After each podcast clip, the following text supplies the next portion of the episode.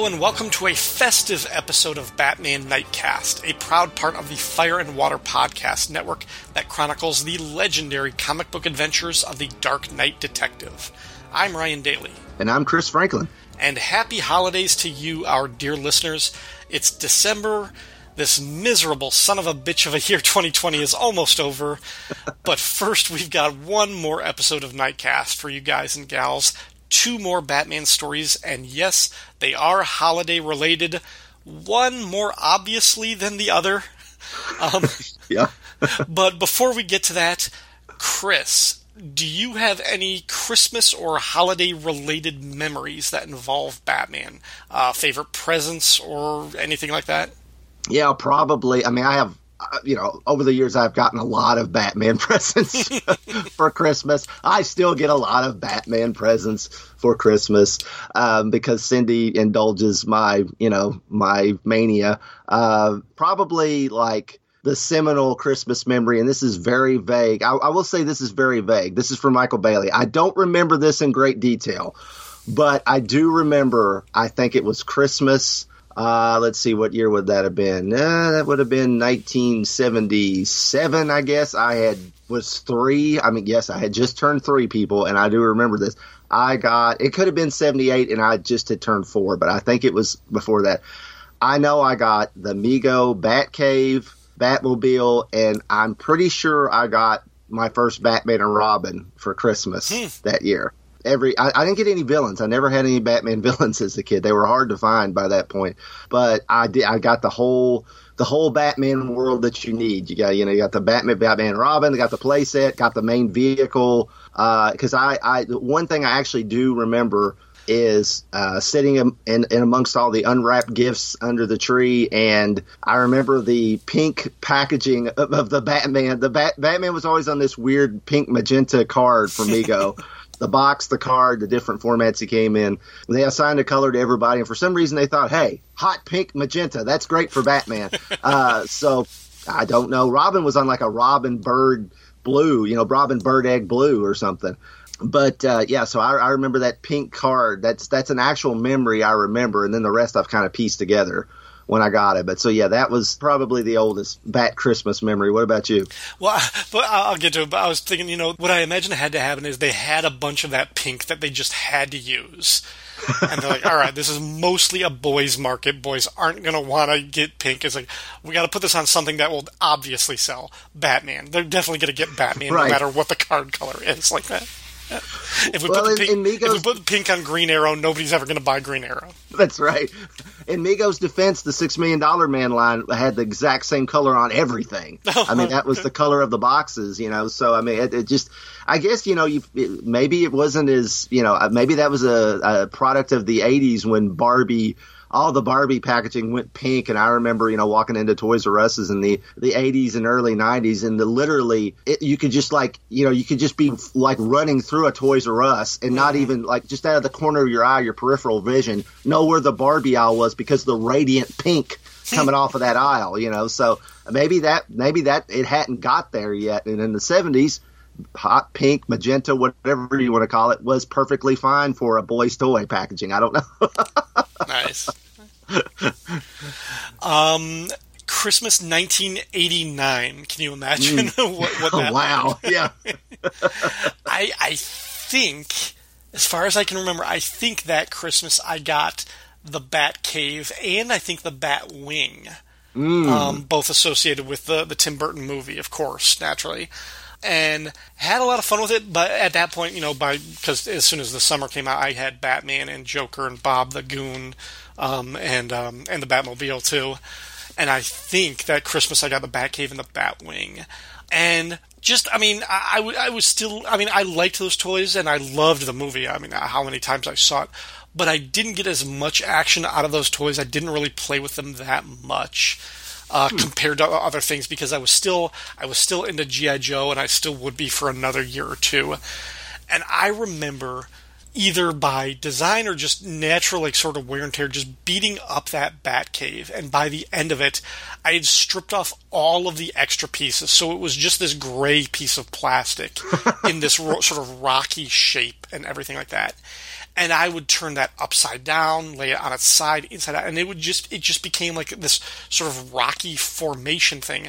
And I would use it as a diorama to set up like GI Joes and other stuff like that. And I, I used the the cheap piece of gray plastic for the Batcave without any of the Batman related stuff. I took all of that off. And now, now it's not like this was right away, but probably within a year, by ninety or ninety one, it's just this husk of gray plastic that looks like a, rocks and and just this stuff and i would just have the gi joes there and they would be like fighting or they would be hiding from a cobra patrol i would use it as like the little cave like the the, the shaft that the joker can fall into or whatever like that Mm-hmm. i had it on the side so it was more of like a sewer tunnel and i would have Oh. like tunnel rat or sneak peek hiding in there and I yeah, knew you were going to say tunnel rat. yeah of course of course it had to be tunnel rat yeah um, That's awesome. Yeah, you know, there's something to be said for a playset like that that can just like that that's generic enough, especially after you strip all the, the computer monitors and things with the Joker's picture on it off and, and things like that. It, it, that that you can that you can just use as a generic mm-hmm. structure. Like I, we use me and my friends used the Se- Secret Wars Tower of Doom that way because Oh, it yeah. wasn't very specific to it wasn't specific at all to Doctor Doom. So it made a great. I mean, Darkseid headquarters, Cobra, uh, even Decepticons. You know, whatever. You know, you could use it for whatever, and it, it just was a great like play set. And but yeah, I love the idea of you just using it as a big hunk of plastic. Yeah, you know that I think I, I think when I did my wonderful toys episode on the Batman '89 toys, that that Toy Biz Batcave is is the best thing I think they did in that line. Though it's just it's it's it is really a pretty neat pretty neat play set. I mean, it, it really is nice. I've got it. It's sitting over here right behind, behind me over while, while we record. So uh, I got that in 1989 too. I think I actually got that uh, for Christmas as well. But you know, of course, by then I was a collector, Right. Uh, you know, but uh, yeah, but I still, you know, I set my figures up around it and everything. So yeah, it was. Yeah, that's that, that's really cool. I, I love the idea of tunnel rat crawling through there and, and sneak peek. That's awesome. the other thing that I'm thinking about doing for this year, and I probably should just you know bite the bullet and do it. Uh, I'll give a shout out to one of our listeners and a friend of the uh, of the network, Martin Gray. Uh, when my son Reese was born, Martin sent me the book Bedtime for Batman. It's a little children's like you know storybook and everything to get them ready for Batman, and it has this little boy doing all of these things that kind of parallel Batman adventures. You know, cleaning up Gotham City and everything. Really adorable book. Reese really likes that, and he hasn't taken as much like interest in, in those things yet because I haven't been I haven't shown him like the Batman cartoons or the movies yet or anything like that. So that's kind of his only visual thing for, for Batman is he really likes that book. So I'm I'm probably going to get him for Christmas the um the new McFarlane Toys Batman based on the animated series look. Um, the only reason I haven't done it yet is like knowing my own sort of completist compulsion. I'm going to want to get the animated series Superman and Green Lantern 2 and all of them, complete the whole Justice League as they come out. yeah, But- yeah, those are cool. Yeah, that I, you know, one thing I, you know, there's all those great Imaginext uh, bat caves. They've been making bat caves for Oh, yeah, years. I mean, yeah. My kids had them. Um, you know, Andrew Andrew got into them probably right about the time he, you know, just a year or so before he would have quit playing with that age of toys, those pre- preschool toys. Yeah. But then Danny inherited them, and she got more, and uh, I think that first Bat Cave's still around here. But pretty much every year they put out a new Bat Cave, and I, it's they're really super cool. And I think I've, I saw the one this year. It actually comes with like a Bruce Wayne figure that you can change into Batman, you know, and you put him in a little thing and you turn it, and and and then uh, Spin Masters, who does the the to- the kids toy line. Uh, they got the, the, the, the children's play line Batman license where McFarlane got the collector line.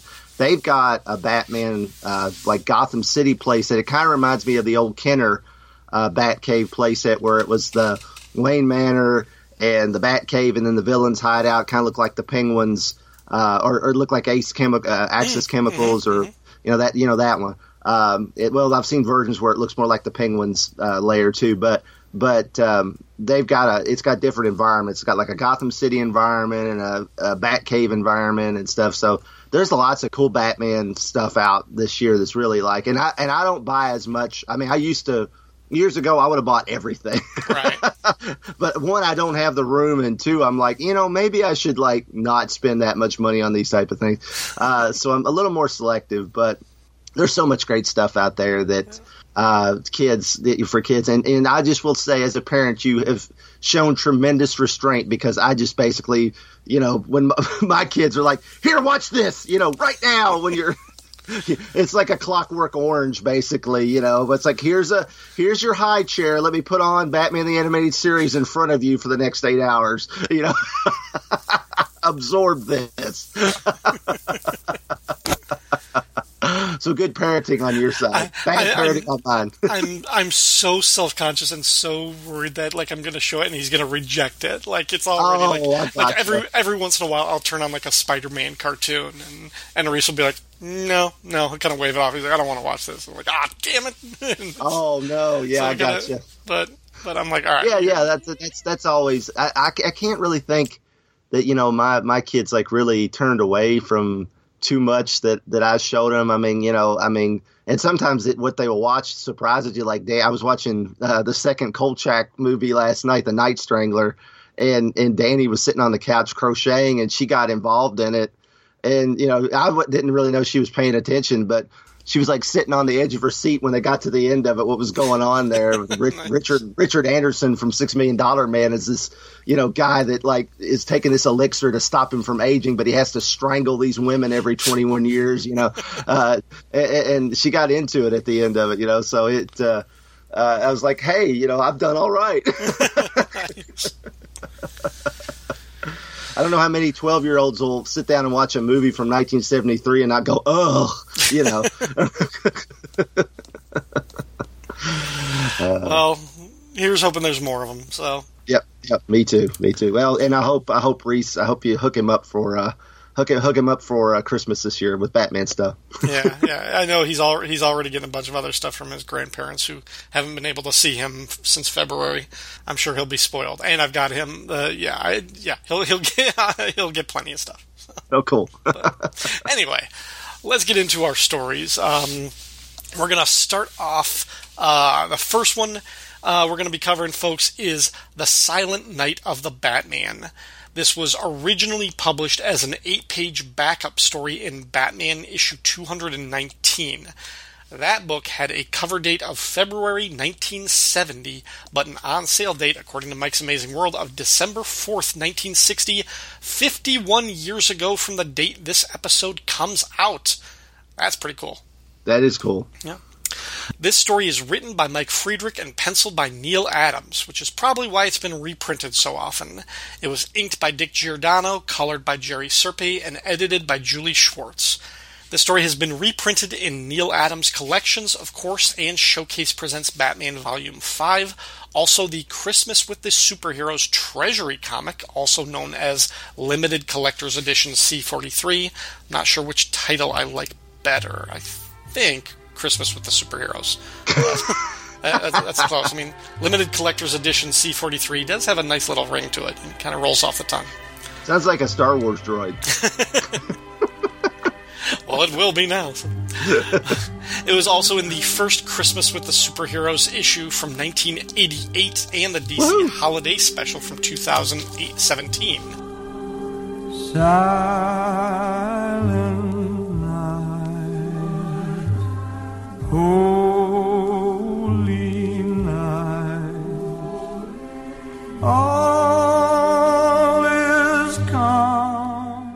Christmas Eve in Gotham City. From a rooftop, the Batman watches people hustle about the streets, finishing their holiday shopping and spreading good cheer. The bat signal lights up the winter sky, and the Cape Crusader swings to police headquarters. Commissioner Gordon is waiting for Batman, but not because there's an emergency requiring his action. Gordon wants Batman to take the night off from patrolling and instead join the Gotham City Police Department in singing Christmas carols. While Batman sings jingle bells with the cops, elsewhere in the city, a boy steals a wrapped package from a woman on the street and runs away. He turns down an alley to lose the woman chasing him and meets up with other boys from his gang to check out their loot. Opening the package, the boys are startled to see it contains a Batman doll. Spooked and a bit guilty, the boy repackages the doll and goes back to the street to return it to the woman. Back at the station, Batman sings We Three Kings with the cops, while in a different part of the city, a man walks down the street with a gun drawn. He is shaking, visibly in an emotionally charged state. He bumps into someone who knocks him down. Pointing the gun, he is quickly ashamed to realize the person who bumped into him is a blind man. Not just any blind man, though.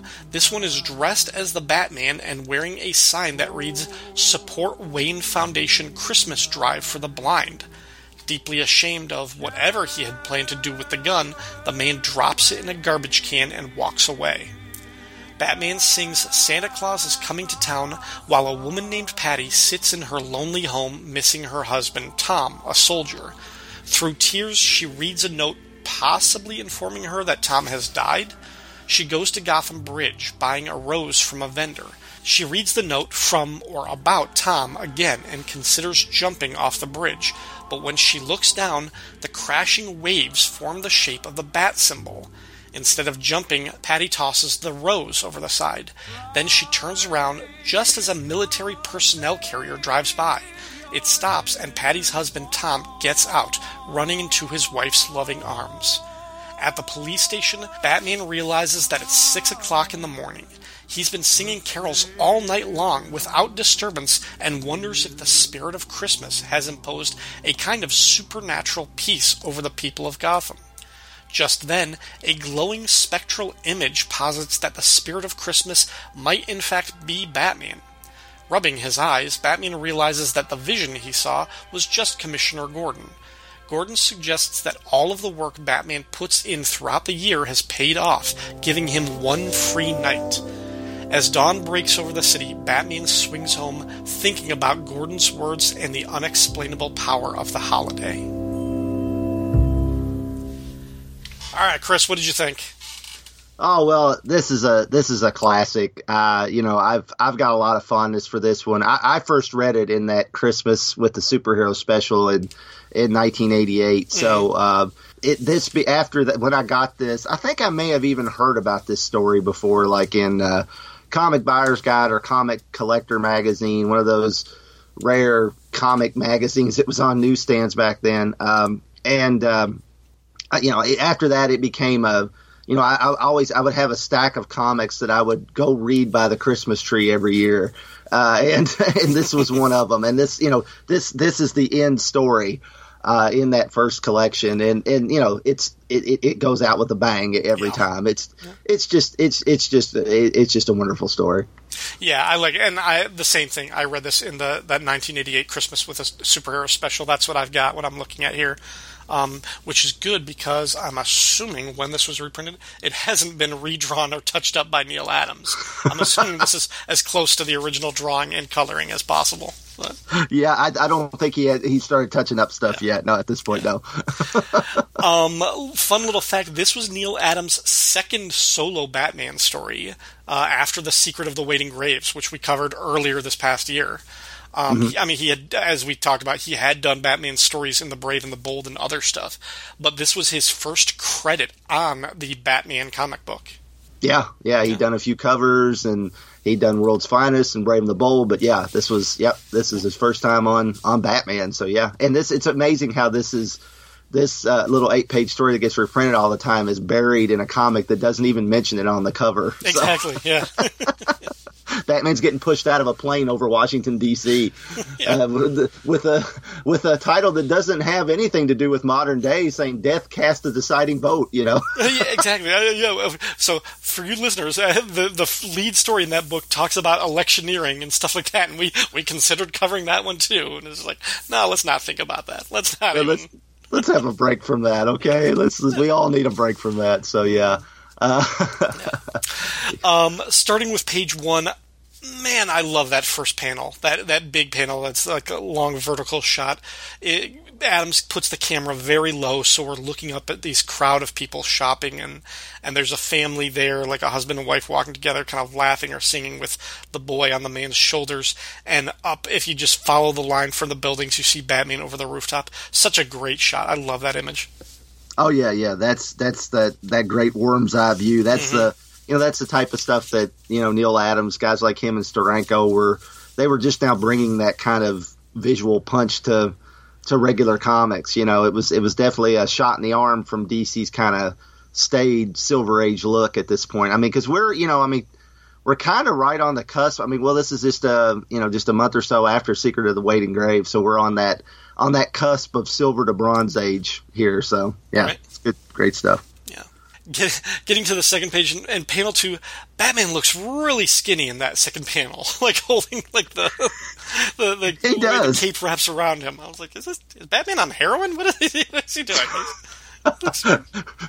it's Batman in that uh, uh, in the the storyline where he tries uh, the the uh, venom and he comes back. Uh, you know, that, yeah. it's it's after he comes out of the cave, all you know, de- de- desiccated. Yeah, uh, yeah. you know, Neal Adams Batman is pretty lithe. He's you know, but yeah, he look. Yeah, you're right. His shoulders look like this is like Michael Keaton without the armor. Batman. Yeah, right here. He's tiny. yeah. Um, that same panel, panel two I don't know about your copy. If you look really closely, do Batman's eyes look pink or white to you? They look pink. They like they didn't they didn't color his eyes white. They colored them flesh color. Yeah. Yeah, there, there's something like that, or like I didn't know if it was like if there was some sort of like because the opposite page has the red of the of the lettering or something. If it kind of like rubbed across or something like that, but yeah, it's mm, yeah. And on the opposite page, his eyes are blue. Uh, they're all blue. Yeah, they're not yeah. white. so, yeah. So hmm, yeah. Um, um, I don't know who did the lettering in this. Uh, for I mean, for the um, for the actual singing for the lyrics. I wonder if that was Adams. Yeah, you know that kind of looks like some of the stuff, the psychedelic stuff he did in Deadman. I wonder if he didn't do that. You know, when Rama Kushna was was talking to Deadman and all the text was go, going everywhere. That's that's it. Kind of looks like that. So yeah, I, I wonder if he didn't he didn't draw that in himself. Yeah, could be, or it could be somebody like, um, uh, oh gosh, Milt Snapinn, or um, mm-hmm. who's the, who's the other guy? That's awful. I can't think. Um, I, will think everybody's screaming at me. I know he designed so many of the DC logos. Oh, God, um, uh, yeah, I always Ira, it's just his last name. I, yeah, yeah, and there was Gaspar Saladino. Gaspar, that's who I was thinking of. Gaspar. There's Gaspar, and then there's um, Ira. Is Ira Schnapp? Ira Schnapp. Yep. Yeah, yeah. Maybe it's maybe it's him too because he was great with all these, you know, using. I mean, in the days before, you know, you could just go into a program and find a cool font and do some cool effects with it. He did some great stuff. I know Dal B for blog did like uh, sung his praises years and years ago. So yeah, it, it, it might have been any of any of those three guys, but it could also have been Adams. It'd be interesting to know. Yeah, you could ask Neal Adams and he'd tell you. I'm sure. possibly for a fee, but he'd tell you. You know, I'm sure he would say he did it all. Mike Friedrich didn't even give him the script; he just did the whole thing. That's right, right, right. Yeah. um, each one of these individual vignettes, like these tiny, short little chapters with the kid robbing her and, and feeling guilty and bring back, and the man with this gun and the and the woman. Each one of these vignettes, I feel like Adams is channeling like like little like stuff like he might have been doing with like House of Mystery, uh, House of Secrets, and he hadn't done that much with those titles prior to this. But it just feels like that's uh, kind of like the feeling I'm evoking is some of his early work on those like mystery suspense books. Hmm. Yeah, and some of this stuff, you know, he had done like the Ben Casey uh, newspaper strip, which was based on the TV show about yeah. the Doctor. Yeah. And you know, a lot of this is this is more you know human interest type mm-hmm. stuff. You know, he's he's he's drawing different people and modern clothes, walk of life stuff, you know, uh, people on people on the street type stuff.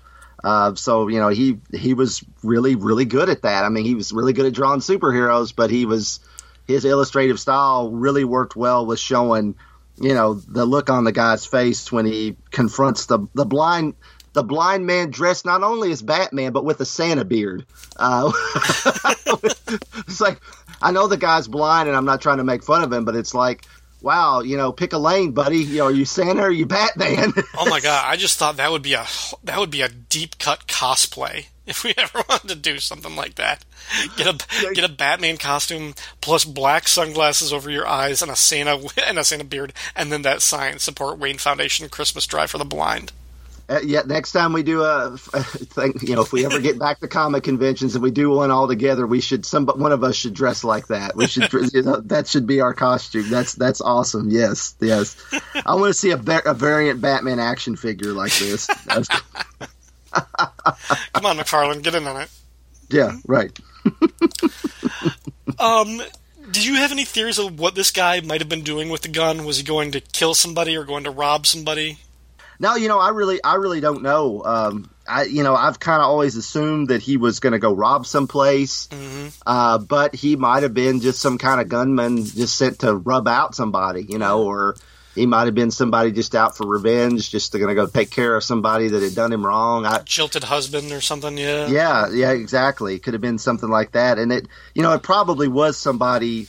It was probably somebody who normally wouldn't think to carry a gun and do something awful, mm-hmm. who was just you know in a moment of insanity was going to go do something, and this brought him back down to reality. Because I can't think a hardened criminal would be that that um, um, you know moved by this. But right. you know, it, it's Christmas, and and this is a very sentimental Christmas story, so maybe he would. So I, I don't know. Yeah, that's what I get the impression from the from uh, page four on that that first panel where we see him. The fact that it looks like his hand is shaking that he's jittering, right. that he's clearly in some sort of he's either nervous or he's just emotionally distraught over something that he's learned, and he's going to create commit a crime of passion, basically.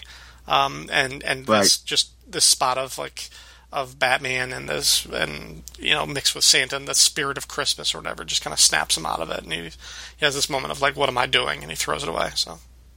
Right, right. And then the woman, I, I mean, this totally projecting what I think, but I, I got the impression that she's reading a letter saying that her husband has died. Um, yeah. But yeah, it, it, could have been anything. Yeah, actually, um, interviewed Mike Friedrich uh, about this story. I wrote an article in uh, Back Issue Magazine. Uh, it was actually issue number 85 from December 2015, so it's been five years ago. But I did an article on Batman stories in the Bronze Age, Batman Christmas stories in the Bronze Age. Not all Batman stories, good lord, uh, but Batman Christmas stories in the Bronze Age. And uh, he was very, it was it was very cool to to you know email back and forth uh, with Mike Friedrich um, and uh, about that particular uh, scene. Uh, he talked about the script is written has the soldier's wife contemplating suicide Today, today, I think this is a horrible cliche, and I'm so, so grateful that Neal drew the scene in such a way that it's much more ambiguous, although you picked up on that. Um, we still have the cliche of her husband right then leaping out of the truck, but hey, it's Christmas Eve. And speaking of the soldier's wife scene, did you notice that she's pregnant? That wasn't in the script. Neal added it. Probably the first pregnant woman in a DC comic. So she's meant to be pregnant because you see her in the, one of those long, what do they call those? Um, those long coats that women wore in the 60s that you know basically wrap all around them uh, yeah. i am yeah it's not a petticoat is it i don't know what no. you call that um, it's i don't know what you call that but it but but if you look she is kind of she's not comic shapely mm-hmm. uh, the, the way most women in comics are drawn especially back then and you know she looks thin otherwise but she does seem to have a little girth in her uh, belly area if you if you look hard enough. It's pretty right. subtle, but mm-hmm. yeah. So she, the fact that she was pregnant and contemplating suicide, woo, you know, yeah. mm-hmm. that's even uh, that's even wow more uh, there. So yeah, that was that was kind of interesting uh, tidbit. I had never really picked up on that. I kind of got the suicide thing. Um, you know, I, I kind of always question, well, was she going to or was she not? And and uh, you know, he confirms that um, she in the script it was more it was more obvious that she was, mm. uh, but Neal Adams kind of softened the blow, but he added the the fact that she was pregnant. So. and and yeah, as as he said, it, like the fact that she's right there on the bridge, this vehicle happens to stop. Her husband just happens to be on it. He happens to recognize her just on the on the side of the bridge and get out, and they're reunited. It is coincidence after coincidence after coincidence, but it is the spirit of Christmas, exactly as Friedrich said. It's one of those, of course, it's going to happen right then. So, yeah, you know, and, and you know, one thing about it is, you know, and and I mean, this is, you know, it's called the Silent Night of the Batman. All these vignettes with the people on the street are silent. Right. Uh, there's there's no dialogue. There's no we don't hear you know thought balloons that's very unusual for comics at the time. I mean, this was Yeah. you know Yeah, the 15 lettering years the before- lettering is just the lyrics and the musical notes and everything. Yeah. Yeah, and it just it, it goes, you know, the scenes with Batman at police headquarters singing, which is something that just in a few years Batman would probably not do. Uh, we're we're a very Batman in, tr- tr- uh, in transition here, you know, from transitioning from the Silver Age to the Bronze Age, but um, you know, Unless everything's unless. Zatanna convinced him to sing "Am I Blue." Yeah, exactly. and we learned that Batman and Kevin Conroy have a very lovely singing voice. I think it would, listeners, if you've ever seen uh, the show Parks and Recreation, there's a scene where like the whole crew has to get together to sing like they're basically this song, this uh, freedom rally type of type of song to for one of their friends who's a political candidate. Um, and Rob Lowe is among the cast members, and they're trying to find like something about it doesn't sound right. So Chris Pratt's character is having everybody like sing individually to find out like how their voices. And Rob Lowe has to sing "Take Me Out to the Ball Game" like this thing stretch, and he does it so off key. Take me out to the ball game. Take me out to the game. I just want to be at the game. I would like to eat at the game. I'd like popcorn and candy and the home team at the game.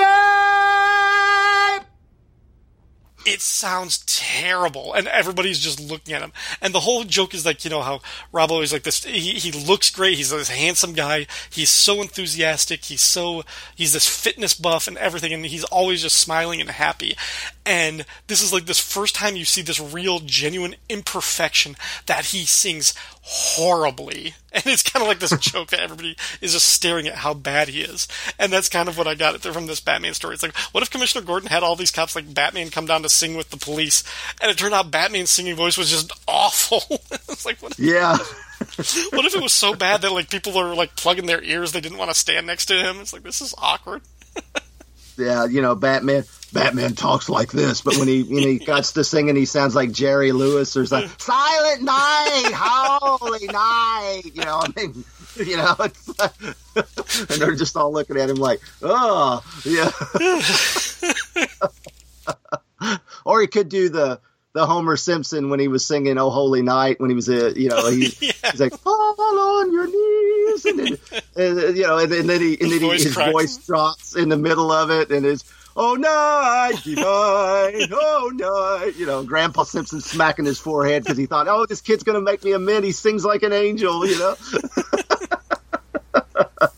That's awful, but every time I hear that song, and it's partially because my dad used to make me do that. He's because I could do the Homer voice, and he's like, "Do the do the Holy Night thing," and I'd be like, "Okay," you know, because we watched that episode. Oh, He's- He's still every once in a while. He's so how Homer sing this song? I'm like, "Okay, I have to do it, Dad. I know." Uh, so, oh yeah, but yeah, it, it's it's it's interesting though because a silent story. I mean, I don't, I, I, I didn't go back and do research, but a, s- uh, research, but a silent story was very rare back then. And this isn't completely silent, but this is years before Larry Hama did the Snake Eyes story. And was Right, that GI right. Joe twenty one? Was that twenty one? I Twenty think one, of, yes. of GI Joe. Yeah.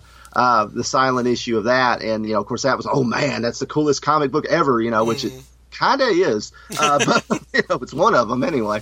Uh, but uh, yeah, it, it's it was unusual, you know, for um, you know uh, to to see that in a comic of the time. But it also because it is silent and you don't have word balloons and you don't have you know thought balloons and and narration. It it kind of lets it kind of gives it a cinematic, more of a cinematic feel, like Yeah. it's uh, and and and coincidences like the the husband jumping off the truck. It's like uh, uh, Frank Capra. It's a Wonderful Life moment, you know. Right, right, Uh, yeah. it, it's it, it it just kind of feels like that, you know. It's it's. Uh, and it, it works. It's a it's a Christmas story. And any other any other it's it's it's the magic of Christmas that makes Mm-hmm. you not go oh you know and roll your eyes a little bit. Honestly, Yeah. And it's You also know- it's not even for the entire story. It's four pages basically that do that, and only one of the pages is completely without any text. Right. Um, the other pages all have you know some some text through like the song lyrics or something like that, kind of like floating about. But you're right, yeah, it's only kind of that middle chunk, and and yes, because it is a Christmas story, you you definitely get what they're going for, and I do think you're right, it is absolutely cinematic. You can hear these songs overlaying as like a montage. Yeah. Yeah, yeah. It's it's kind of funny because uh, Friedrich said uh, when I got a chance to write for DC editor Julius Schwartz, a Batman Christmas story was one of the early ideas I pitched because he had he remembered he had bought the Golden Age Christmas. Uh, the Golden Age comics that had Christmas stories back in the 40s, you know, when Batman had four stories per issue, you know, around Christmas time, they would often put in a Christmas story, but that had dried up in you know probably late 40s early 50s they'd stopped doing it. Um, so he remembered those and so he pitched one and he said he didn't agree until i'd gotten a couple of years experience. So he pitched it when he first got to dc and he said uh, we spent a full summer month going back and forth on the story. Financially writing this story was a disaster. Back then as now eight pages of script money does not pay the rent. But the final quality of the story has over the time made up for it. I think it's been reprinted more than any other story I've done. So he he lost money basically, but he cared enough about it that he just kept plugging away at Julia Schwartz to you know to get this story the way Julie and Julie was a very hands-on editor by like everybody's uh, estimation. He was deeply involved in the plotting. He almost every story Julia Schwartz edited, he probably should have got a co-plot uh, credit. Mm-hmm. Uh, from my understanding, he was very involved. You had to go in and pitch what the hook was, and you had to work it out with him before he'd send it off to go write it. You know, basically. Yeah. Um, and uh, you know, I asked him in the article because you know t- this is like as he's one of the first fans turned pro in comics. You know, you had guys like Denny and Roy Thomas and and him were all coming in around the same time and they were people who had been fans of comics, and of course, Denny had been, you know, I, I don't know if Denny was as die hard of a fan as some of the other guys because he was actually like trying to do like like like we said on our Denny O'Neil show, he was a journalist and. Right. The guys like Friedrich and stuff were hardcore, and you had young guys like Cary Bates that were like literally, and Jim Shooter that were literally teenagers writing in and writing stories for these editors. But it's kind of funny because Batman here is treated as a symbol. I mean, his the symbol of Batman is what keeps all these people from you know doing these awful things. Um, so you know that you know this is 1969, uh, 70 when this comes out. You know, and, and I don't think the idea of, of a comic character being more than just a disposable comic book character had really been explored a whole lot. And he said, as part of the first wave of comics fans hired to write and draw comics, I was aware of how important a symbol my favorite characters were to developing my ethical and moral life. For me, Batman was a great symbol for how light uh, slash goodness can exist and actually thrive in a world of shadow and gray. I was really glad to be able to show this in Silent Night of the Batman. So he, you know, he, you know, nowadays, you know, there's been lots of stories where the symbolism. I mean, we just did a story about symbolism with Batman and the Joker mm-hmm. uh, last time, and how you know Batman represents these other symbols, and the Joker does too. But Batman himself as a symbol of you know, in in Superman and Captain America and these characters, what they can mean to the community, the community around them, and the readers, the fans like us that's something I don't think had really been explored. It took these young fans who grew up and I actually idolized these characters to bring that aspect into comics, and this is probably one of the first times it ever was. Yeah, yeah, that's true. They're they're almost commercial properties even within the story themselves. Yeah. Right. Yeah. yeah. Uh, yeah, my last comment is I love the last panel of uh, Batman swinging through the city as the sun is coming up. That's just a great little, another great little Neal Adams image of Batman in motion. Gotta love that one. So, yeah, that's. I always like how the I like how the uh, the last text is written on the roof of that building. I think that's a cool little. I mean, it, it kind of looks like a weird panel, but it's also it's you know it looks like it's the little the the roof the I don't know the tin or whatever shingled roof of the building because you see the chimney and you see the uh, the the door on the top of the the roof. And yeah it's it's uh yeah it, it's a nice little it's a nice little bit. The the bit with the spectral uh, Commissioner Gordon was always kind of strange because because Batman it's like it's like the ghost of Commissioner Gordon, but he's not dead. It's it's Yeah. it's because it looks like him. It's got a it's got a mustache. It's got glasses. It's, Yeah, I think I think that's yeah. It, I don't think that panel really works. I think it is. It's obviously supposed to be Gordon. I think what it is, it's it's like Batman, eh, like because the sun is coming up now and he's been awake all night. Like his his eyes have to readjust to the light or something like that, and it's creating this weird effect.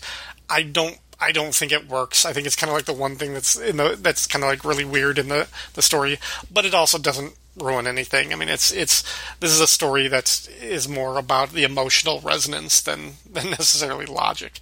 Um, and yeah, as you said, I mean, it's it's a cool little capper that Batman he get he like yeah, that's as as Gordon says, the investment that Batman puts in all year round merits Yeah. his his one day off. That's that's the result is he gets one day where everybody's like, yeah, you know what, uh, the, like yeah, in in the spirit of Batman and Christmas, we, we won't crime today. Right, exactly, and and you know the the the hallucination scene. Hey, it was 1969. Um, I'm sure a lot of these young comic writers were experimenting. I'm just going to say, you know, I've heard stories and read stories where they admit that they were, yeah, they were trying substances to expand their minds. Let's just say that. so that could very well be part of this too.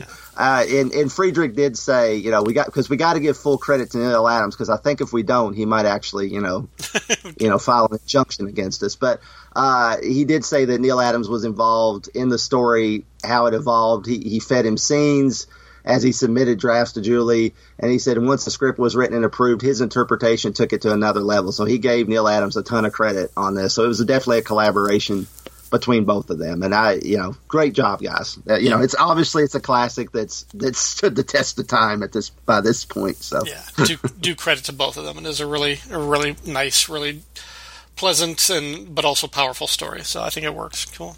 Yeah. yes. All right, listeners, we are going to take a quick break to play a promo. We will be back in a minute with another, well, an unusual story. So don't go away. Did you leave the car running, Andy? I did. I'm not sure why, but I did. It, it, it's important. Like getting these comics from Ryan and Chris's Nightcast offices. Why are we getting these comics from Ryan and Chris? So, since Nightcast isn't covering what they originally set out to cover, I thought it would be fun to talk about the Jim Starlin run of Batman. So, we're getting the comics from them to do that. And and they know that we're doing this? What? That we're covering Batman issues 414 to 430? Yeah, totally. I, I checked in with them and everything. So you got permission to get these comics, which includes the storylines Ten Nights of the Beast, The Cult, and The Death in the Family. I totally told them we were covering these books. Yes. And we're starting these episodes in May. That is, if you actually edit them on time. Yeah, Andy. The the series starts in May and can be found on Apple Podcasts, the Google Play Store, Spotify, and at www.fortressofbaileytude.com. Busting my balls and everything. All right, right. Well, let, let's let's hurry up. There are listeners that want to hear this, and I have to get back to Atlanta in 28 hours so I can get my flight home. Oh, no problem. I got the comics right here. What's going on here? Andy, Mike, what are you doing here? Why do you have our comics? Say, Mike, Yes, Andy. we didn't get permission to take these comics, did we?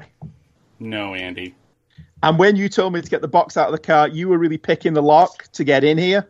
Yes, Andy. So what do we do now? Well, uh, we could try to talk our way out of this, but when I tell you to run, run!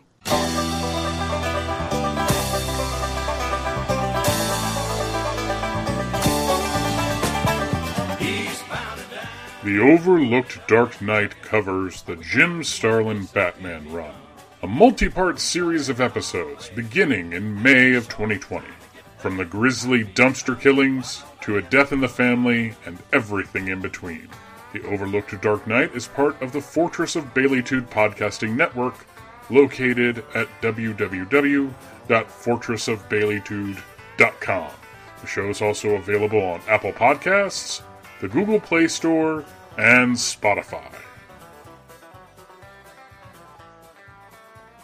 Okay, we're back, and this time we're covering a story from Christmas with the Superheroes number two, which was on sale in 1989. Actually, went on sale on October 24th, 1989. It was cover dated 89, and that's really early, October 24th. It was. It came out before Halloween, so all you people that complain that we jumped the gun on Christmas, especially this year, I mean, this came out before Halloween, so. Uh, I, I know we're, we didn't talk about the cover last time, but it wasn't Christmassy. But uh, this one is a very Christmas cover by Steve, Steph, Stephen DeStefano. I hope I pronounced his name right. I know uh, Rob's always bringing him up, and uh, he was the artist of Amazing Man, as people remember. Uh, but uh, and uh, Larry Mahlstedt uh, drew Santa's Workshop uh, where the DC superheroes are helping out, uh, uh, putting toys together, and uh, Green Lantern Hal Jordan is presenting a teddy bear to Batman while Nightwing pats him on the back, and I just always, I just always thought this cover was cute. It looks like uh, there's a lot of Golden Age uh, style DC heroes here. Batman and Hawkman and Plastic Man look particularly Golden Agey uh, on this cover, and and I've always liked it. It's like Thomas Nast meets the DC Golden Age or something. You know, I, I. What do you think? Do you did, did do you know this cover? Do you, what do you think about it? I, I I have this weird feeling. Like to me, like my I I look at this and I think this should tell me it's way too busy. It's way too cluttered. I don't know what I'm supposed to focus on. This, that, like, my mind tells me like this shouldn't work but my heart is like, yeah, I love this cover because it kind of reminds me of like an advent calendar that I had when we were kids or something mm. like hmm. that. Yeah. Like each one of their faces you could pull aside and there'd be like some little like poem or something like that or some surprise behind one of the elves or something or like the little elf sitting on Superman's shoulder sharing a coffee with him or something. I don't know. I, I, I like it. I like it. I like the style, the cartoonishness. Yeah, it's it's you know it never occurred to me that Wonder Woman is like extremely hippie on this cover as I'm looking on it. It's like you know it's like uh, oh, okay wow, uh, but uh, no, I really Batman's very Bob Kane um, as he sits at that table, and Nightwing even looks like if you took the original original drawings of Robin by Kane and Jerry Robinson and put him in a Nightwing costume, that's what he looks like. So. Uh, yeah and it kind of fits this story, which we're going to get into. So, uh, but yeah, I, I I've always liked this cover. I like the previous cover by John Byrne too, where the, the superheroes are all, um, you know, they're all like tr- looking at their Christmas pet presents. By the tree, yeah, they've the, got their their boots hung up by the by the yeah, uh, fireplace super, on the back cover. Superman's using his X-ray vision and finding out that his presence wrapped in lead, you know, that type of thing. It's it's which is ties into the Justice League episode, you know, which is great. So, uh, so the story we're going to cover is In the Depths. It was written by Dave Gibbons. He did the story. Gray Morrow did the art and colors. John Costanza was the letterer, and Mark Waid was the editor. A cavern witnesses the millennial passage of time in nearly complete darkness. Even the new light of the Christmas star is blotted by the shadow of one of its denizens, an errant bat. Centuries later, the bravest native warriors halt at its entrance, while the superstitious pilgrims from across the sea flee from the creatures that dwell within its shadows. The cave continues to exist for untold decades in darkness until the day a young boy falls onto its floor from up above. His innocent mind is horrified to find the rabbit he chased there preyed upon by the hungry bats that live there. Death will touch the boy more profoundly in the days ahead, and the cave must wait in darkness again until the boy returns, now a man. The cave accepts Bruce Wayne and his aide Alfred, who establish their headquarters there as the man takes on the mantle of the creatures he feared, swathed in shadows. But there must be a balance between the light and the dark, between obsession and justice. The cave witnesses another Christmas, where a tree is decorated, banners are hung, and a young boy receives a special gift a uniform of red, green, and gold. This boy, Dick Grayson, also marred by tragedy, shines in contrast to his mentor, but their bond is undeniable. The years pass and other Christmases come. The cave is adorned not only with festive decorations, but trophies cultivated from countless adventures. Man and boy return from their latest exploits to celebrate the holiday with their aide and surrogate father figure. The cave finally knows light. But boys become men, and darkness can only be held at bay for so long. On yet another Christmas, Dick Grayson hands his uniform of red, green, and gold to Alfred, who then encases it with honor. The two men who bonded in tragedy shake hands, and then the younger parts for a destiny of his own, away from the darkness. The stalactites grow, and time continues. A damaged car returns in near failure, not triumph, with only one passenger. A solitary wreath in his hand to mark the season, Alfred leaves his decorating and runs to receive his injured master. Darkness has returned, and one day it will consume its favored son. Winter beats through the cave's entrance, and a frozen, nearly dead robin stumbles in. He lands among the covered trophy cases of brighter days as a dark, leathery predator circles, thirsty for blood. But the bird finds its strength and, standing before the case containing the red, green, and gold uniform of its namesake, fights back.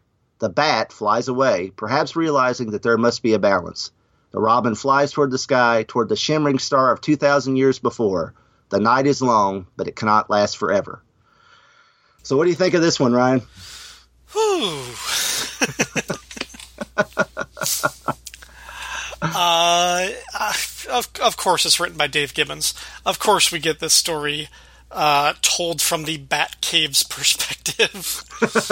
and my first note, I had to look this up. Uh, you mentioned that this issue came out on October 24th, 1989. That was the exact same day as Secret Origins issue 46, which included the story Ghosts of Stone by Grant Morrison and Curt Swan, which was from the perspective of the Justice League's first cave, for- mm-hmm. Fortress. So mm-hmm. there must have been something in the coffee at DC at, at that time where these guys were drinking and they're like, yeah, we're going to tell a, a, story from the basis perspective and we're going to give a personality to these rocks and these cave formations as they witness this history changing. Something weird going on. Yeah, definitely, yeah. Having said that, once you actually you know once you're able to like follow and it's not a it's not a hard uh, story to get into. Um, once you follow like the, the language uh, that gibbons is using and the stunning breathtaking visuals by gray morrow who is just so damn good. Um, oh, yeah. it's a very good story. Is is the short of it. It's it's a short little vignette about this theme of light and darkness and and the power of both and and the basically it's basically about the importance of having a Robin and having that positive light character and what it does for Batman and how it eventually saves him from his own dark obsessions that would, you know, consume him and kill him. Uh, so mm-hmm. it's really it's a story about the need for Robin, and it's told after Jason Todd has been murdered. yeah, but you know, interestingly enough, I had kind of put this that this was in between Jason and Tim, but mm. this actually came out the same. According to Mike's Amazing World, was released at the, the same week or the same month as the final part of A Lonely Place of Dying, Batman number 442, where Tim Drake first dons the Robin costume. It's the original Robin costume. It's before he's a, officially Robin. He, mm-hmm. you know, becomes Robin to save Batman and Nightwing from Two Face but he is in the original Shorty Shorts Robin costume, and it's on that wonderful cover by George Perez. So mm-hmm. this really kind of dovetails with what that whole story was about because that was Tim's whole thing to show up and tell Batman, "You need a Robin." He tried to get Dick to come back as Robin. So I mean, in my in my mind, I had kind of placed this that this was like the year earlier. That this was basically a response to uh, you know, a, a, different editorial office's response to DC killing off Robin, especially an old fanboy like Mark Waid. But no, it was actually it actually works with a Lonely Place of Dying if you you know if you look at it that way because uh, the Batman comics are telling us no Batman needs Robin, and then this one's telling us yes. Double down. Batman needs Robin. You know. So.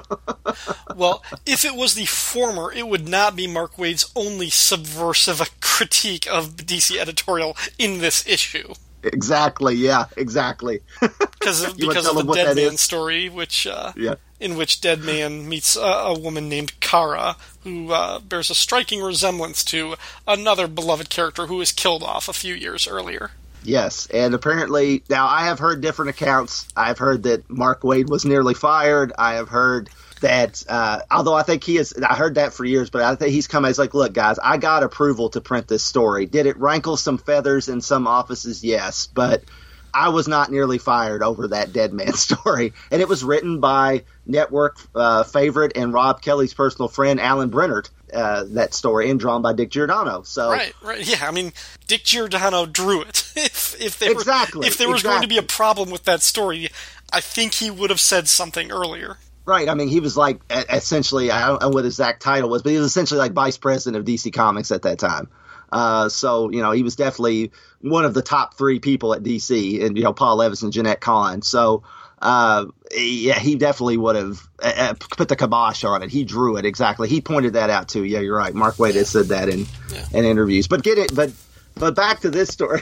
right right yeah i mean I, yeah that my first thought was because of thinking about the Deadman one is that this might have been a a critique of killing off jason todd and this idea that no that was a mistake that batman should always have a robin that that part is important um, and we uh, we also have no idea when the story was conceived or written and how long it was like in the the pipeline before they they put this out. But I do like that idea that this might have been intentionally timed with a lonely place of dying uh, to sort of like smooth that and and put a a more kind of big picture, long lens thematic button on that idea that, of what they were saying is that Batman and Robin are a, a team. They are as much a fixture of popular culture as Batman is separately.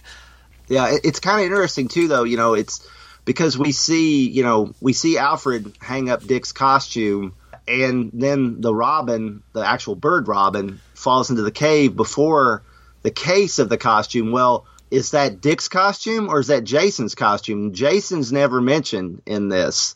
So it's you know you know we as readers kind of associate because of because of the Dark Knight Returns where we first saw Jason's empty costume hung up and we learned that Jason had died. Uh, and you know, uh, you know, uh, they weren't called Elseworlds then, but uh, a possible future that eventually partially became real in the in the actual continuity. You know, that Jason had died and his costume was hung in the cave. Uh, but here, this is Dick's costume hung up, but is the bird in front of Dick's costume or Jason's? You can interpret it however you want, I guess. Uh, but it's still, you know, it's still saying, you know, no matter who's in the suit, Batman needs a Robin. yeah, I think there's a little bit of melding of the two of them, and it's because we don't get actual names or tech or like word balloons or anything.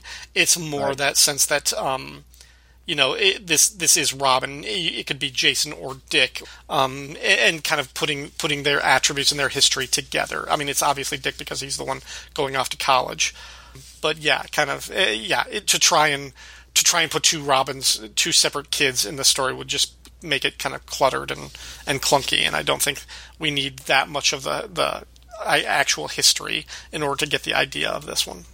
No, no, no, no. I think I think it's perfectly done that way. It's it's it's more the idea of Robin anyway. At this, you know, at this point, the concept of of Robin, and yeah, it's uh, it's it's it's it's done really well. I, I like you know you talked about the art. I mean, I, I like Gray Morrow's art. Um, I, I was exposed to it really early because it was in um, he was drawing the uh, vigilante strip in World's Finest. Didn't Yep. run very long.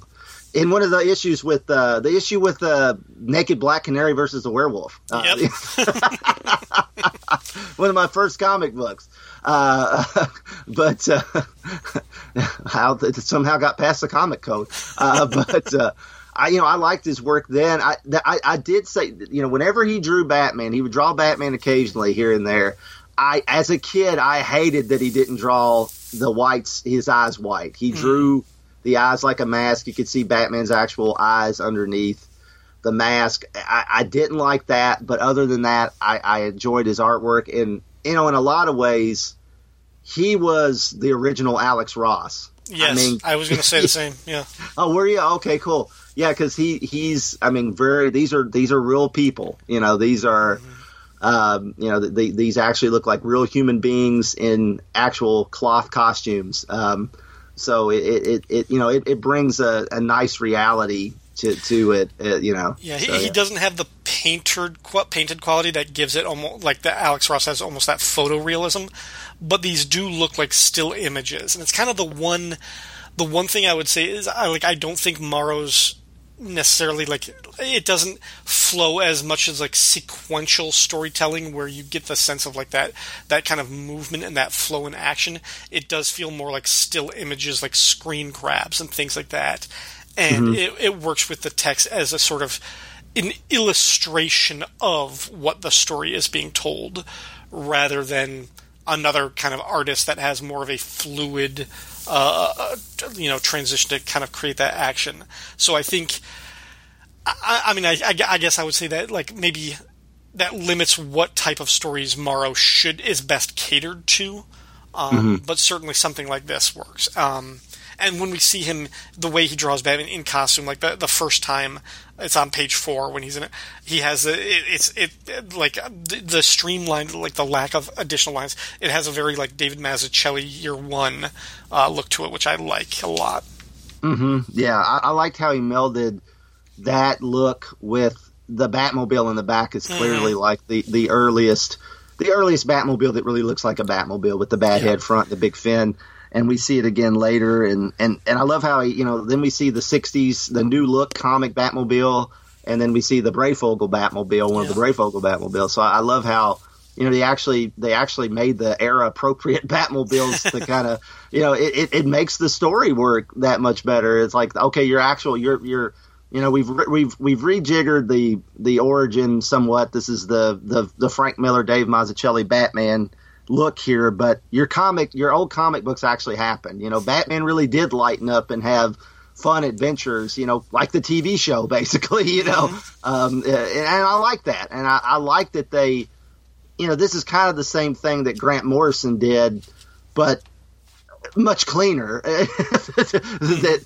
that, you know, the different eras of Batman actually occurred, you know, that, that, that, that things changed in his life that, you know, the presence of Dick as Robin lightened up his his mood to the very nature of his his crusade and you know and and uh, I I think that this is one of the first stories that ever really explored that I think that ever you know put a pin in that's like oh yeah this you know they they were having fun. You know he enjoyed being Batman. When they could hop in the Batmobile and rocket out of the Batcave it was a good times. You know these were this was his best Batman life, you know, when, yeah. when, he was when Dick was Robin, you know, and, and they were the dynamic duo. I mean, it, it and it, you know, I, I, think that's great. It's it's it's. Uh, and as a kid, I ate that shit up because I'm like, oh yeah, it's like the TV show's legit, man. You know, it's, it's like they're not just like totally thumbing their nose at, oh, Batman's got to be dark. You know, it's like no, it's it, it. He really did. You know, they they had the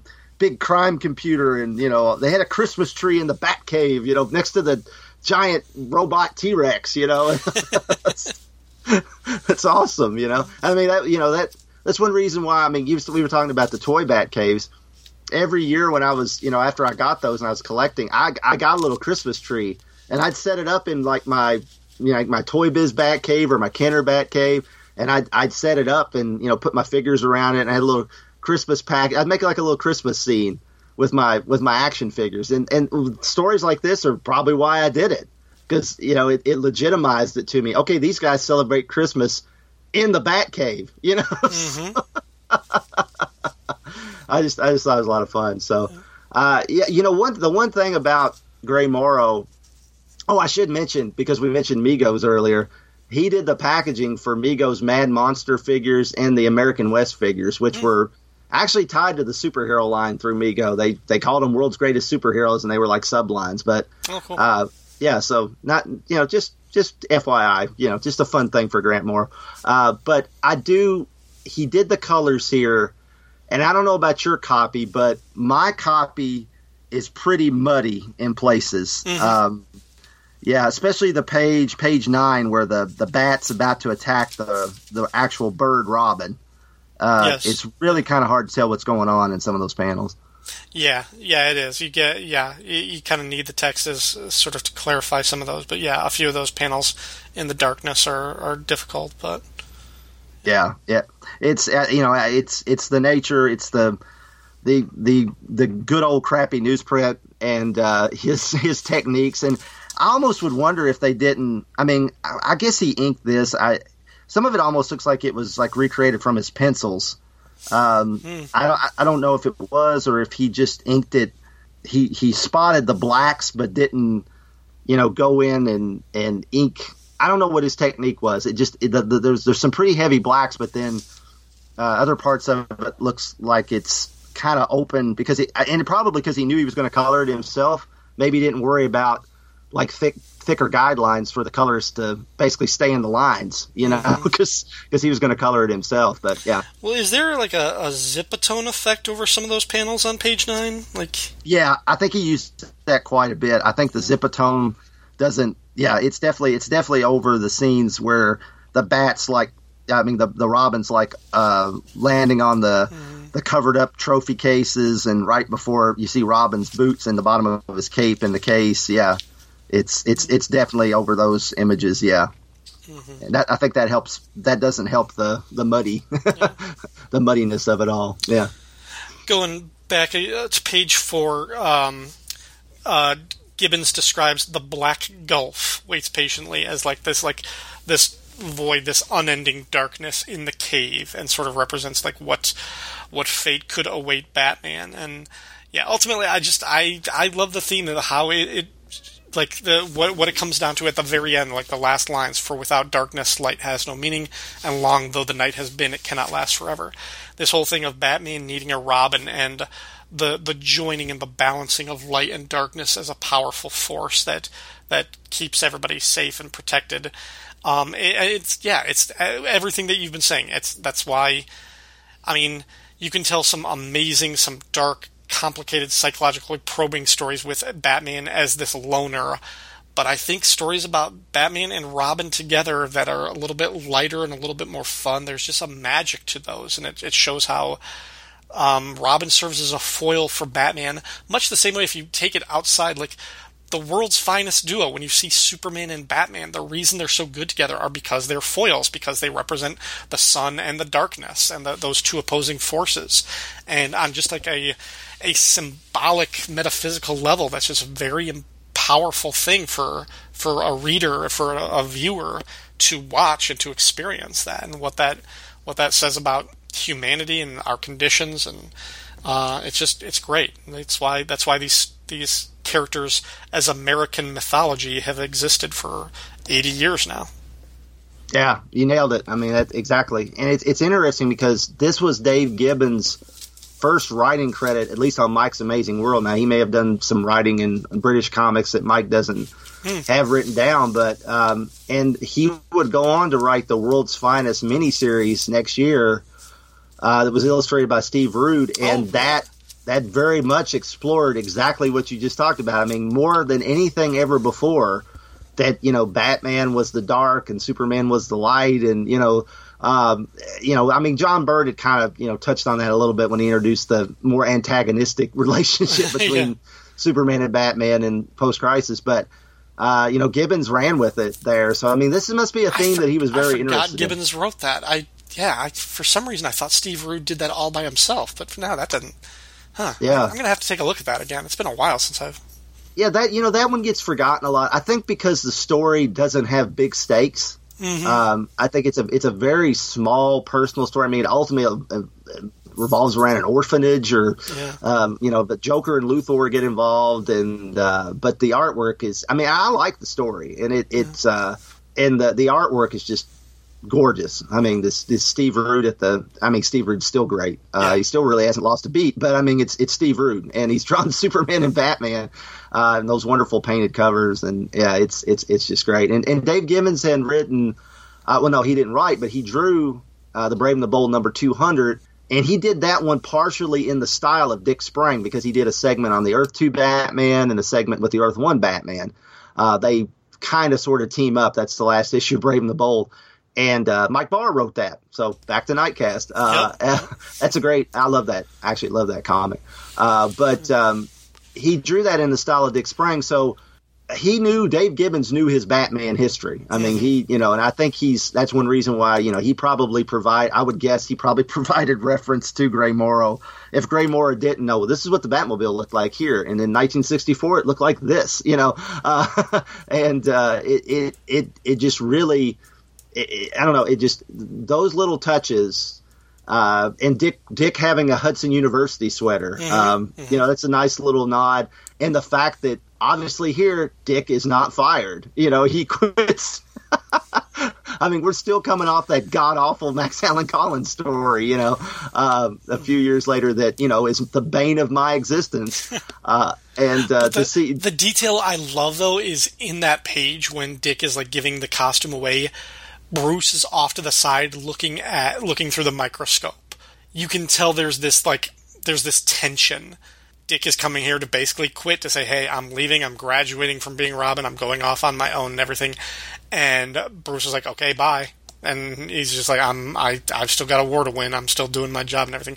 And we do actually we do see them shaking hands like in the Yeah. next panel. It- it- Batman Bruce does have his hand out there, but just the fact that Bruce is so distant in that scene, like he, he can't be bothered. He's got to do something else.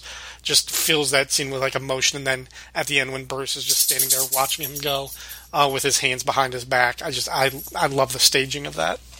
Yeah, that's that's really well done. I mean, the body language of you know that they show uh, the, the the framing of it, where they show Dick handing the costume, the cape to Alfred, and and like you said, Bruce is just super intent on his microscope. Yeah. Uh, it it just it it speaks volumes that you know either he's disappointed, he's he's he's probably semi hurt and kind of angry that he's leaving because you know he needs Robin, you know, and, and, and he wouldn't admit to him, but he's gonna he's really gonna miss him, uh, you know, uh, and uh, you know this is this is um, uh, this is a little more of a post-crisis interpretation of how Dick really quit. I mean, pre-crisis that he, I mean, it was a much more loving farewell between the two when he walked in the cave, and Jason was actually there and he handed him the costume uh, in the actual original comic. Uh, but uh, yeah, it's it's a little bit in, it's in between the two, and he's not slugging him like on the animated series, so that's good. Uh, you know, but throwing his costume at him.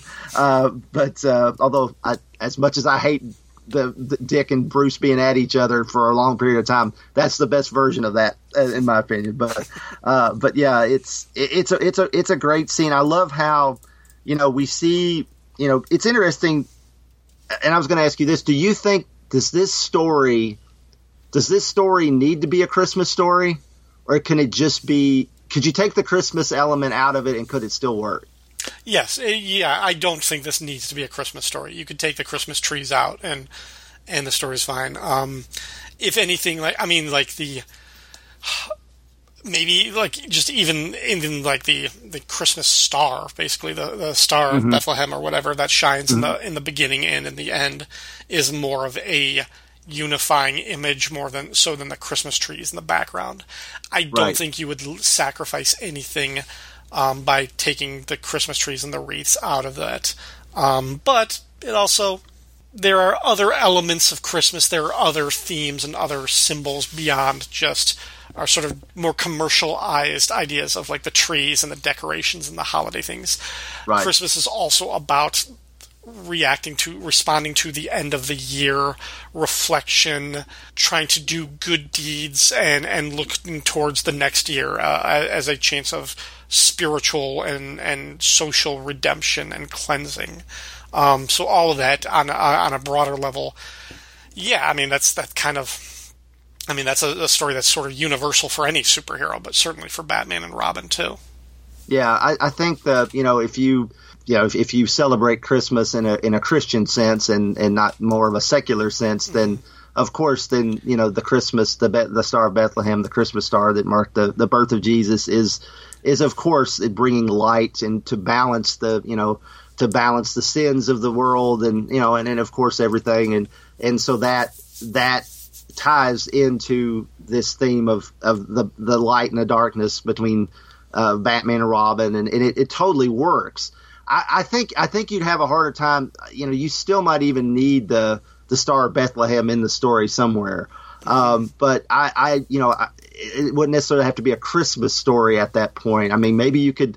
It, it does. It does bring the story to a higher level of consideration. You know, of a of a, a spiritual level. You know, Right. just by by its nature of of being there and and discussing light and darkness. Um, but yeah, the trappings of the actual secular Christmas of of of Christmas trees and wreaths are not as necessary. But I do like they do kind of help tell the story because we see Dick's. You know, they, they've got the when they give Robin Dick the costume, the the um, you know the there's a tree, there's banners.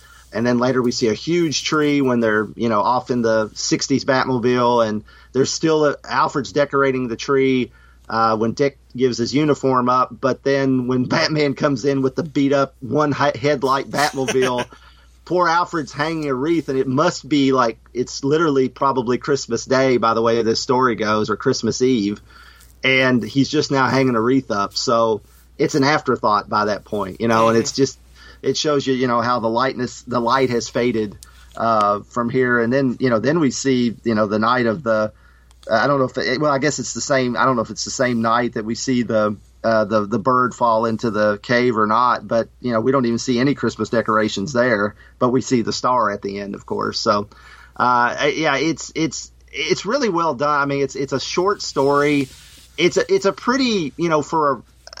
I mean, this was a this actually this Christmas with the superheroes comic. If you guys don't own it, I mean, I, there's been a lot of di- different holiday Christmas comics over the years, but I mean, this one is just a, a, tour de force. I mean, it's got so many great people. It's got Paul Chadwick doing a of Concrete doing a Superman story where he looks like George Reeves, mm-hmm. uh, and oddly enough, he stops a man from committing suicide. So that's kind of uh, interesting. Uh, it's a Wonder Woman story by Eric Shanower, a silent enemy ace story. That's a silent story written. Uh, it's it's drawn in Joe Kubert style, but uh, done completely by John Byrne.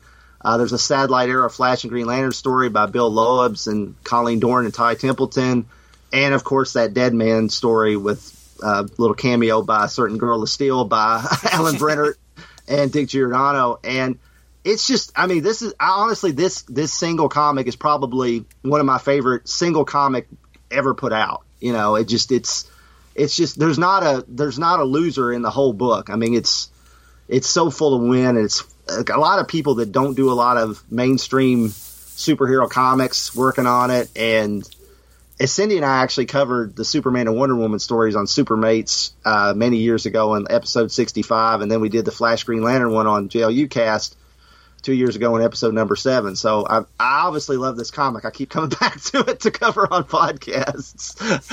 One of these days I got to do the Enemy Ace story and and the the Deadman. We got to do the Deadman story at some point. it's the gift that keeps on giving. Yeah, yeah, but it's yeah. I I I just um, yeah. I think I think. I mean, I do you got any final thoughts on this one, Ryan? No, I mean, I I wouldn't have thought to cover this one because again, like thinking like that, that its connection to Christmas is more tenuous, but really after reading it and th- and sitting with it a little bit longer and thinking about it in that discussion, it's a really it's just a damn good story. I mean, it, yeah. I, I think it can be taken out of the Christmas thing and just kind of applied to anything, but just as as uh, an example of some of the, the broader and the deeper themes of Batman and his universe and what Robin means to him and just sort of the exploration of of uh, a narrative and you know putting the the POV from this stationary location and just the way time and inevitability kind of like changes us. And and I mean when you're dealing with themes of you know light and darkness and there must be a balance you know that when you when you start talking in that language that can get overwrought and sappy and and it can sound like eighth grade poetry and this doesn't because Dave Gibbons is a really, really talented storyteller and he knows what he's doing. Um, and Gray Morrow's art is not to be beat. It's just it's so it's such a good looking thing, and it's only ten pages. So yeah, this right. is it's yeah. These are both I, I I really enjoy. These are two very very different types of stories, but both very very good Batman stories. Yeah, and and you know it's kind of funny you and I started talking about our Christmas memories, and they both centered on getting a bat cave for Christmas.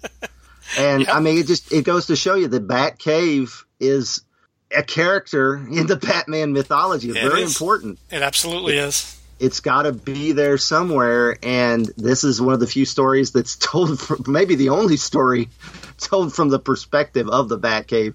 So that alone makes it, uh, pretty unique. And yeah, I, I, really enjoy this one a lot. Yeah. Yeah. Agreed. okay, we'll take a quick break. And when we come back, we'll cover your listener feedback. The time is out of joint. The time is out of joint. The time is out of joint. The year is 1994, or 1944, or maybe 2994. Time is under threat, and history is falling apart. Who will survive this crisis? And how will history be changed for those that do? Zero Hour Strikes takes you back to that DC Comics crossover and covers the entire story, issue by issue, tie in by tie in, as the DC Universe goes down to zero.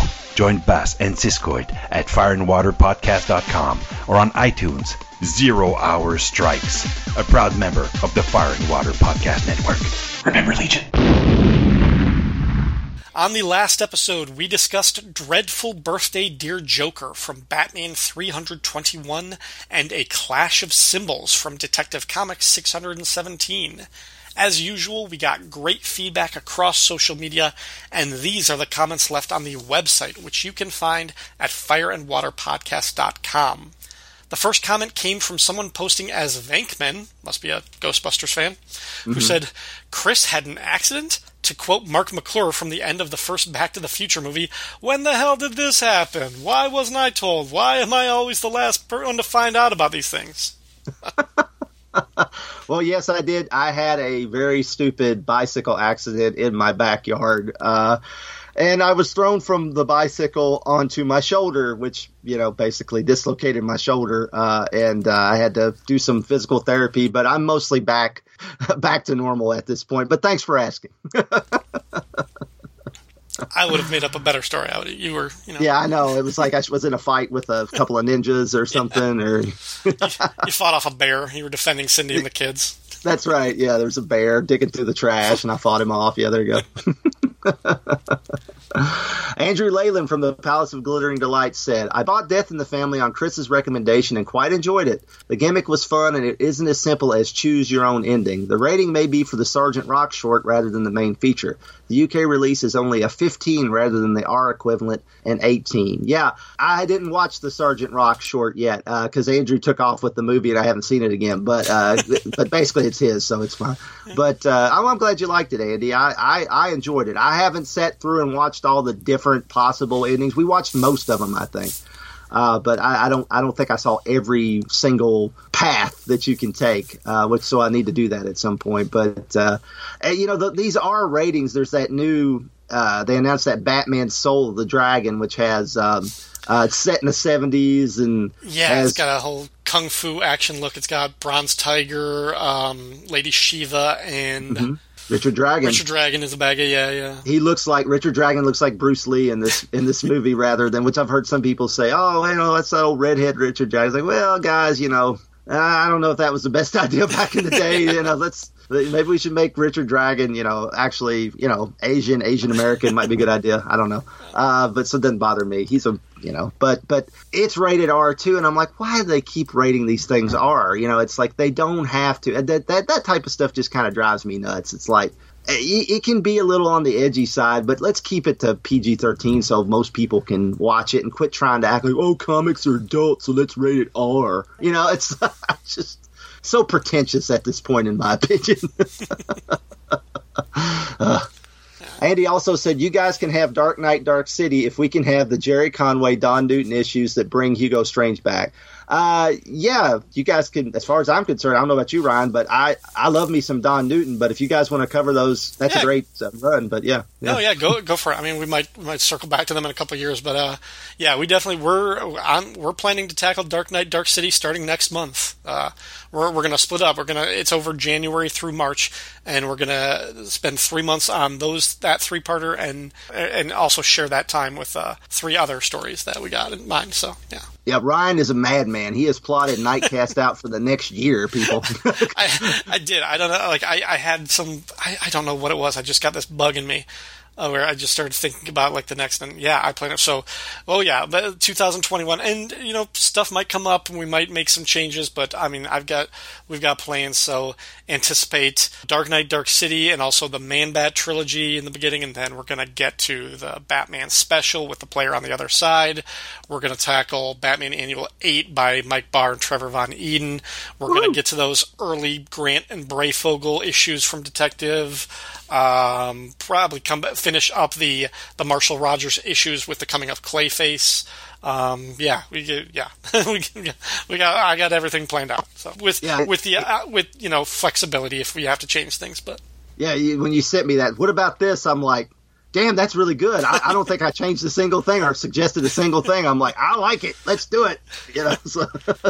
Uh, with, with the with the caveat that on every every time we release a new episode, I'm going to tell people that there will be a special announcement about the future of this podcast at the end, just to keep people guessing. there you go. We're gonna stop Dark Knight, Dark City at part part one. Yeah. Just cancel the show. I, I guess we never did do part two of that Two Face story when we switched gears, but nobody seemed to notice or care. Yeah, I keep thinking, I was like, can we go finish that? Do we need to? I don't really want to. Anyway. I don't want to either. No, the heck with it. Martin Gray from the blog Too Dangerous for a Girl said of Detective Comics 617, This is such a great issue. All of those bat bits, it was like an issue full of Silver Age DC fact pages. You know, flash facts or Wonder Woman's love traditions of the world. One of which advised that if you sleep with a bowl of water under the pillow, you'll dream of the man you'll marry. Or drown. and the facts led to a wonderfully intense spread. And then Chris gives us some background on the term redneck. Podcasts am educational. Maybe it's not a mistake by Alan Grant, though. Perhaps in comics, Bruce is putting on a fake good old boy accent. Yeah, that's it. Ah, I gotta imagine that. Hey, have you ever seen that? Those bad lip reading guys. They do a Oh, lot yeah, of yeah. Star Wars. The Redneck Avengers. Have Oh, yeah. Oh, yeah. Oh my God, that is hilarious. I know it's old, but if you guys haven't seen that, go look that up. Me and Danny watched that again the other night. I laughed my ass off. It's so freaking hilarious. I love those. I love whenever they do like the bad lip reading of the NFL. Also, is good, and they've got they've Yeah. got a whole like musical version for Star Wars songs like that are. Oh yeah, I love great, it. yeah. Uh, Martin continues to say, as with the Detective Comics issue, I bought the second comic when it came out. I love that cover. He's talking about Batman 321, the, the birthday one.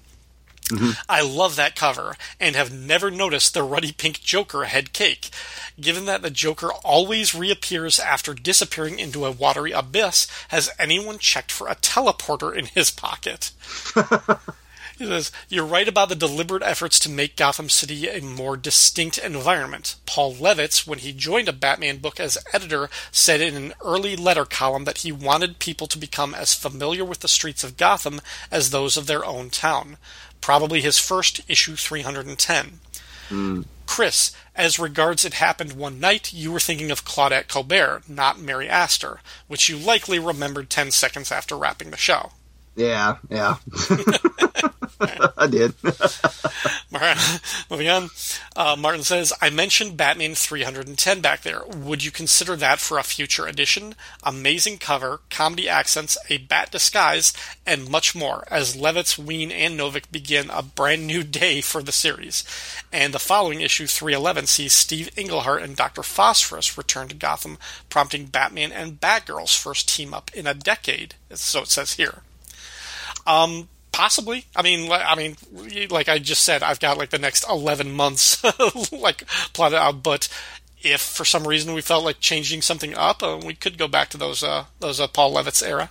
Yeah, I love that uh, the the issue with uh, 311 with Doctor Phosphorus and Batman and Batgirl. I, I bought that one right off the stand. That's the first time I actually saw Doctor Phosphorus in a comic, and he's like, it's not in the comic, but there's this giant Doctor Phosphorus like s- destroying Gotham, and and the way that Garcia Lopez, praise be his name, draws uh, uh, Batman and Batgirl's face. Batgirl's like literally got her hands over her face, like going, "Oh my god!" It's it's. It, I, I just love that cover. It's just, I mean, nobody could pull that look off, but him. It- It's just burned in my brain. So yeah, we need to cover that at some point. Yeah. We'll get around to it. Yep. yep. Uh, Gene Hendricks piped in. I doubt there are rednecks in New Jersey. You're right, Chris. In New Jersey, they're called pineys. Good to know. I, I I'm not aware. I'm not aware of pineys, but uh, I'll, I'll keep an eye out for them. So there you go. Uh, our buddy Paul Hicks from DC OCD and the recently kind of completed, kind of on hiatus, Waiting for Doom said, If you liked the Lego Batman movie but you want something a little more grown up, may I humbly suggest a Lego Technic Batman movie? Ah, Paul. Speaking of Lego, I was I was happy to see that Lego Masters, hosted by Will Arnett, who's the voice of Lego Batman, uh, is coming back because me and Danny loved that show. That was a fun uh, competition show with all these different Lego Masters trying to build. So it's really fun. If it, I think it's out on Hulu. If you guys haven't watched it, it is a whole lot of fun watching all these people try to build leg these crazy Lego things like in an hour or something. It's it's really fun. I've got to watch Uh, the new Lego Star Wars Holiday Special. I haven't seen it yet. oh yeah, you'll like that. It was a lot. I. I've heard good things. I'm looking forward to it, but I haven't seen yeah, it yet. it's a lot of fun. uh, David A. Gutierrez said, "No more Joker stories, eh? Uh, no, no more, no more Joker Yeah. stories. Nothing on the calendar Ever. for now. No, we will eventually, maybe, but uh, you know that Joker story with Jared Conway and and uh, Garcia Lopez, praise be his name, where he, you know, Joker like basically puts his face on a mountain. That's a fun one. Uh, Yeah, yeah. If we ever come back to Joker stories, we should probably maybe do that one. That's good. you know, I mean, possibly for next Christmas because it, it will fulfill the one year moratorium. Possibly for next Christmas, we could do that sleigh ride story where he picks up Tim Drake. Uh, Oh, I love yeah. that story by Paul Dini. Yeah, that's a good one. Pretty a grim, but yeah, it's a good one. Yeah. yeah, yeah. uh, Noah Tarnow said, While Detective 617 wasn't the first issue of my Batman reading career, it was one of my early ones, being among the many, many people drawn in by the 89 film. And I too remember it very fondly. Never forgot the double page spread of bats shearing off the top of the Joker's car. Here's something bizarre. I believe, I could be wrong, but I believe that is the only full length Joker story ever drawn by Norm Breyfogle. He made cameo appearances in others, in my beloved The Last Arkham, for example. Bats gets to punch him in the face. I think he's right. I can't think of another No, I don't think he did from either. his Other than run like, on Detective or on Batman. I don't know if, Gray, if Breyfogle did another story with the Joker as the lead villain. I think he's right. Yeah, I think he, just little cameos and you know he mostly like and- uh, like during that era he was mostly doing like brain original villains he didn't do like a lot of i mean there was a penguin story there might have been a two-face one but yeah, i don't know yeah, yeah. It was mostly they were creating their own villains. Yeah, a lot of new rogues but Mm-hmm. uh, Noah says, I too like Dreadful Birthday, but to nitpick, I find Simonson's art to be a little inconsistent, particularly with how he draws the Joker's face. Comically bulbous chin on page 4, chipmunk expression on page 10, monkey nose on the final page.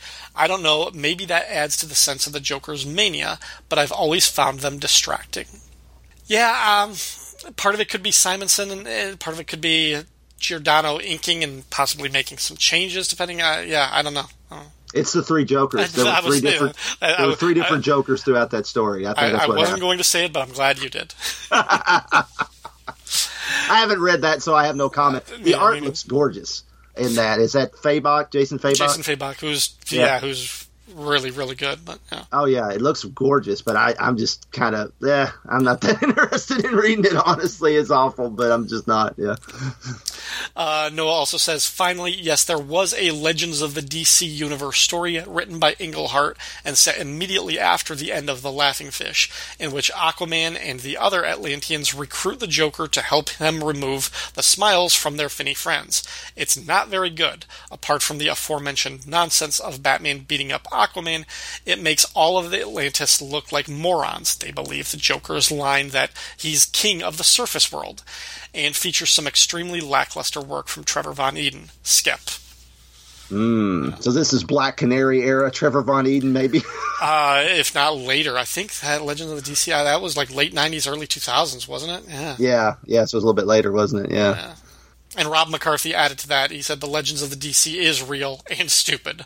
Batman beats the crap out of Aquaman, which I buy if Batman knew he was going to fight Aquaman. But Aquaman is really strong. I don't know if I ever see Batman beating the crap out of Aquaman. I'm sorry, I just don't see that. I, I, you know, it's like I don't know. We're getting into can Batman beat Superman territory there, but it's like, yeah, know your role, Bruce. Don't try to beat up on superpowered people, okay? You know, it's. Uh, Tim Price from the Outcasters, a Batman the Outsiders podcast, said, I was collecting all of the monthly Batman comics in the period when Detective number 617 came out. Man, I love that issue. Showing how little I've read of older Batman comics, number 321 was a first read for me before listening to this podcast. Agreed to the wonkiness of Batman's plan, so I tried to stay in the Silver Age mindset while also enjoying the artwork. The problem with the Joker disguising his face to dress as a woman, that reminded me of a b- story in Batman Family. Let me look up which issue it is. Moon River. I ah, number eight, the copycat girl capers, where a new fe- where a new femme fatale appears calling herself Catgirl, and Robin has to catch her before Catwoman does. At the end, it's revealed to be Duella Dent with her elongated Joker like chin, which apparently just disappears when wearing disguise makeup because comics. I think that's copyright Michael Bailey. He didn't add that, but I will. uh, but yeah, uh, I have that issue, and you're right. Yeah, that that was when Duella was like she was the Joker's daughter, she was the Penguin's daughter, she was Catwoman's daughter, she was the Scarecrow's daughter, and she ended up being Two Face's daughter, but not really. So uh, yeah, but yeah, she her weird Joker chin that somehow fit under her a flesh mask. Yeah, really strange. yeah, we just can't get enough. We just can't get enough. We should somebody should do a collection of all the different images of people pulling off like Batman and other people pulling off flesh masks, you know, from you know, with his ears underneath and the Joker's chin and weird stuff like that. You know, I, I wonder if Hawkman ever did that. That would be the ultimate. If Hawkman ever did that with the wings and the hmm. beak and the the, the, the parts of the beak hanging down, you know, around his like the, mm-hmm. the his jaw, you know, that would be awesome. I want to see Hawkman pull off a rubber mask like that. it, it, keeps like it's it's the most exaggerated version of the mental image I keep going back to is from the movie Airplane when Rex Kramer rips off his sunglasses and he's got another pair of sunglasses on directly yeah. underneath. oh yeah, that's great. Yeah. so, folks, that is going to be it for episode 33 of Batman Nightcast. Uh, we really hope you enjoyed this one, and uh, it's December now. We really hope your holidays are, are uh, you know, it's it's going to be a rough holidays because a lot of people aren't going to be doing what they would love to be doing this holiday season. Um, but it's really important that you guys be smart, be safe, take the situation seriously. Uh, as of the time of this recording, it looks like there are potentially numerous vaccines that are that are in in rapid development. It's going to take some months before they're out there, but uh, there's a light at the end of the tunnel. So don't screw up. Don't do anything stupid. Think about what's best for your family. Might not mean being with your family uh, for the immediate future. Um, yeah. So just yeah, uh, take care of yourself. We will continue to you know try to put out as as many and as quality podcasts as we can to keep you entertained during this time. Um, and yeah, we we will be back in January with the first appearance of Man Bat and a great Riddler story from Dark Knight, Dark City. I'm looking forward to those. Um, just two different eras, two great stories. Um, yeah, the, the, I'm, I, I, just I went whole. lot, I was like, I'm just going to throw in as many great Batman stories that we haven't talked about yet onto this calendar and that's what we're going to yeah. do. Yeah, it's it's very exciting, guys. I think I think you're going to love it, and I you know I, I totally agree with Ryan. Uh, you know, st- get a stack of Christmas comics, read them by the tree, and uh, stay safe and and have the best Christmas you can, and and uh, hopefully we'll all be in a better place next Christmas. Whew, let's hope. all right, everybody, take care. Happy holidays.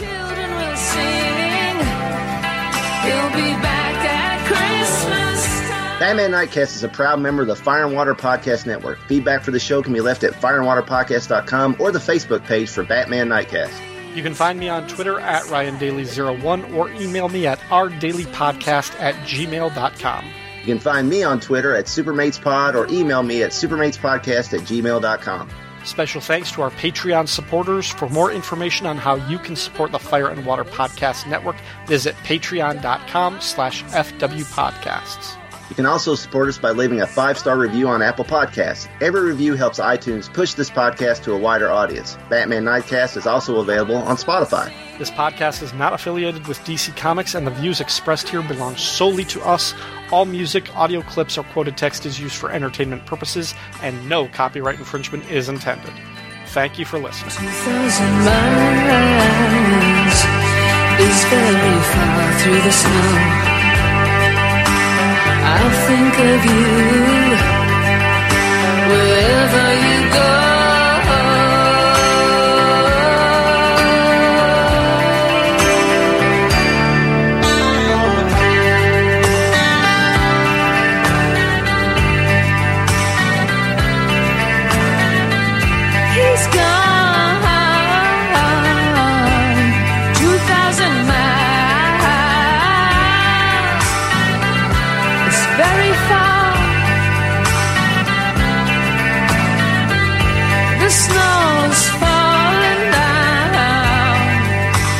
Gets colder day by day.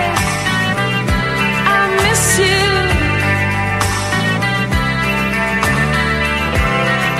I can hear people singing. It must be Christmas time. I hear people singing.